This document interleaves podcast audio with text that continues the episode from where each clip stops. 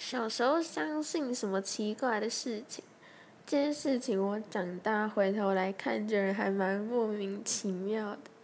就是小时候我爸妈骗我哥跟我说，看到正眼法师的时候不能动，然后也不能讲话，所以看电视的时候，如果他们嫌我们两个太吵，他就会转到大爱台。然后通常正眼法师都会在电视上讲话，然后讲话都讲很慢的那一种，然后我跟我哥就立刻马上安静，然后乖乖坐好这样。